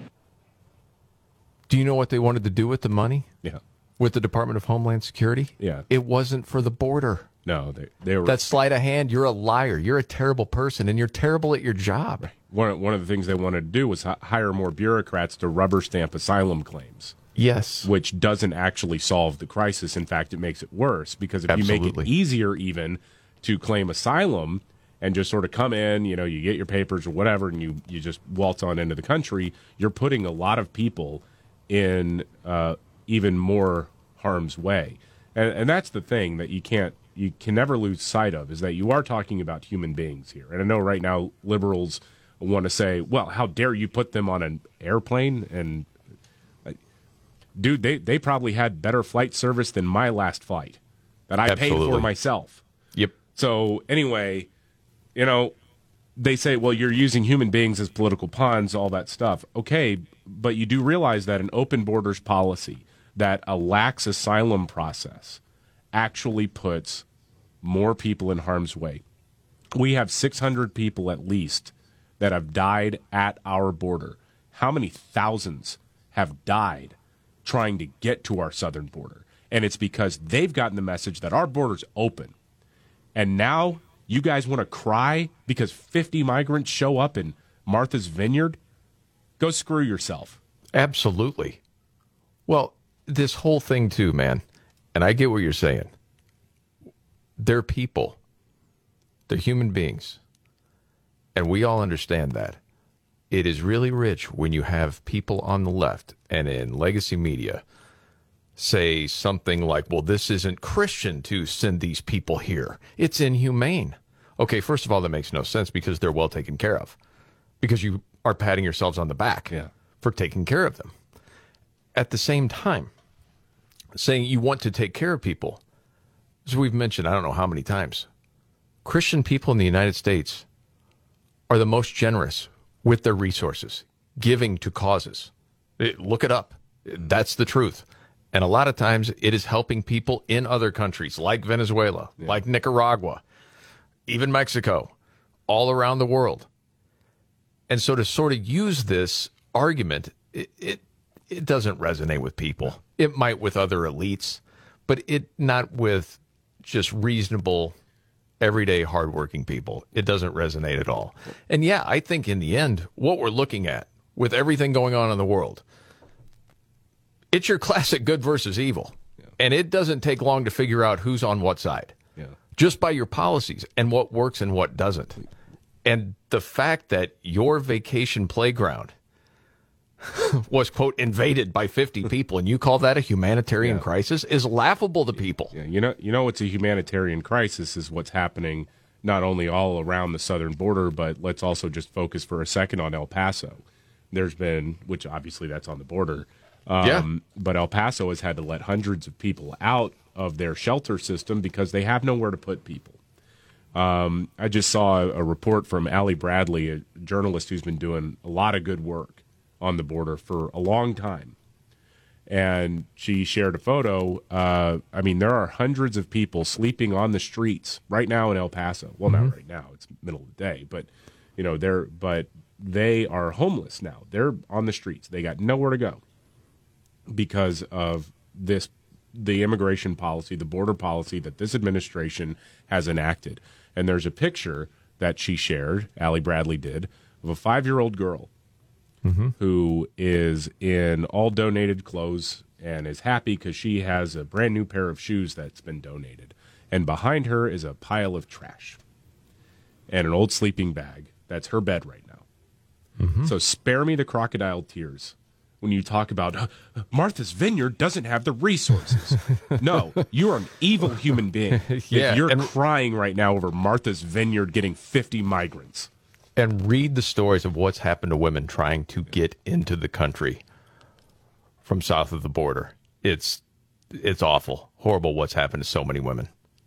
Oh my goodness. All right, I mentioned this story before. Real quick, there is a cop in San Francisco, Latino cop, been branded racist. Why? Arresting Hispanic drug dealers. That's right. All right. Another joke. You it's racist. It's a, it's laughable now Yeah. when people hear that word. Like, oh, okay, yeah, whatever. How does this work? Well, it's a public defense attorney for one of the neighborhood's alleged drug dealers, um, saying that the sergeant here, Daniel Solorzano, has arrested 53 people for drug sales over a two-year period, and they were all Latino. But they're saying he declined to arrest some other people who weren't Latino. Well, and, and of course they got to put the word Latinx in there. Yeah, You know, the court agrees the allegation of racial bias and animus toward Hispanic or Latinx persons. And so the guy's worked 14 years for the police department, 12 in a certain area, um, and he's been, you know, reassigned. But the the lawyer for this guy, Solorzano, said they're targeting him because he's a champion in the battle against the epidemic of fentanyl deaths. Right. In San Francisco. This year alone, he has taken over 18 pounds of drugs off the street. Mm. Good for him. But it's racist because he, he's going after them. They're breaking the law. Right. What do you not get? And another story, just going to keep an eye on. I just saw an update a little while ago. If you ever wondered, the pitcher from the Los Angeles Dodgers, Trevor Bauer. Oh, yeah. You know, suspended from baseball. There was an investigation. He was accused of, well, sexual assault. Brutal. Right? Did you see what he did? He actually released a video that the accuser took while they were in bed just like a couple of hours after the quote alleged assault. That's what he is saying in his post. Yeah. Like this happened after I allegedly assaulted her. And so she's taken video of Trevor Bauer in bed next to her. And then she flashes the camera back to herself and she gives this coy little grin, which you can say could mean any number of different things. And I'm not an expert when it comes to how someone that has suffered from sexual assault acts in the hours afterward, but that doesn't look common to me. No, I mean Trevor Bauer is passed out and he's got a little uh, one of those sleep masks on. Yes. I mean, if- you if you want to leave, you can leave. Clearly, um, yes. And she didn't look like she was desperate to leave. But yeah, his point was uh, somebody else posted it and he shared it and Yeah. said, "Yeah, this was approximately two hours after she couldn't get out of my house quickly enough after you know being brutally assaulted." Mm-hmm. Sure. So now he is asking for this whole thing to be dropped. What a crazy story, man. So just a little update there. Okay, there's much more to get to. Well, as you said today, it's like a parade of laughter uh, with the reaction of these 50 migrants getting flown into Martha's Vineyard. Uh, so we'll have a little bit more on that. And of course, Nimrod's in the news still to get to right here.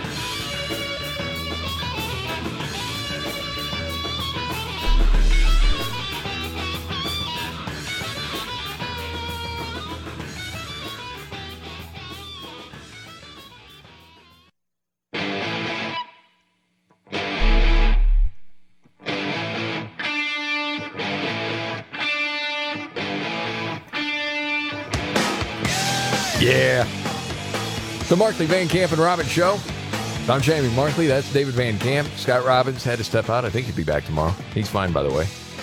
Uh, news update David Van Camp. White House Press Secretary Karine Jean Pierre reacting to the governor of Florida sending a flight of migrants to Martha's Vineyard, one of the wealthiest places in America. And she says it's it's cruel to send people to Martha's Vineyard, which is weird because people pay a lot of money to live or vacation on Martha's Vineyard. Wow, I can't wait to hear this. It is a cruel, inhumane, way of treating uh, people who are fleeing communism, uh, people who are. Oh, hold on. You know what? I understand it. You have to hang out with the likes of the Obamas, the Don Lemons of the world, all of those people. That is cruel and inhumane. I agree with her. uh, people who are who are, uh, and we're not just talking about people. We're talking about children. We're talking about families uh, who were promised uh, a home, promised a job, put on a bus, and uh, you know, driven to a place that they do not know. And it is a cruel thing to do. Obviously, obviously they have roots in Del Rio. I mean, clearly. They know exactly where they're going. Hold on. What's this new stuff about promised a home and a job? What are we talking about? And so that job, where was it going to be? Uh, You end up, though, at Martha's Vineyard being taken care of, and that's cruel and inhumane? Yes. That's what we're to understand. Now, I would imagine if you just got off the bus and you're in Chicago, uh-huh. and you're like, wait a second, those other people got dropped off at Martha's Vineyard? This let's make a deal, and that's what's behind my door? well, this sucks. It does. Oh, my goodness. yep, sorry about your luck. You got Chicago. The other people got to go on a plane and go to Martha's Vineyard, and they're calling that cruel and inhumane. But you'll get the the uh, at home version of the game as a consolation prize.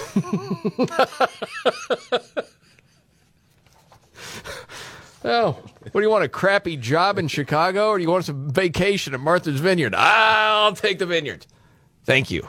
All right, with that, let's get to Nimrods in the newsroom. When the going gets tough, Damn it, this is too hard. the dumb get dumber. All right, Dean. It's Nimrods in the news on the Markley, Van Camp, and Robbins show. I love the poorly educated. Well, if you go to Martha's Vineyard, you got to hang out with John Kerry. No! okay, that is no. That is definitely cruel. Cruel behavior. All right, Nimrod's in the news. Uh, British Columbia, Canada, cops looking for a dude. Um, salt and pepper hair, looks to be about 50 years old. He's been posing as a reflexologist. You know what that Okay. means? That's like that's like foot therapy stuff, right? Foot massage expert, yes. Okay, yeah. He's just giving random women foot rubs. Oh, see, So apparently, he walked up to a woman in a parking lot, asked, Hey, would you mind if I take some photos of your feet? She was caught off guard. I can imagine it was a nervous kind of thing. Yeah. And so she didn't know what to do. She's like, uh, Okay. All right. And then he started rubbing her feet and said, Do you mind if I give you a proper foot massage? man. And she's like, No. He just kept going though. And so she got out of his hand, got her foot out of his hand. He was like, In 30 seconds, you'll feel so good. She screamed and ran. I, there is something so unsettling about unhinged foot guy. There? I mean, just Oh, yeah. Then a second woman said the same thing. So now they're looking for this guy, trying to identify him. The foot freaking master. and that's Nimrod's in the news.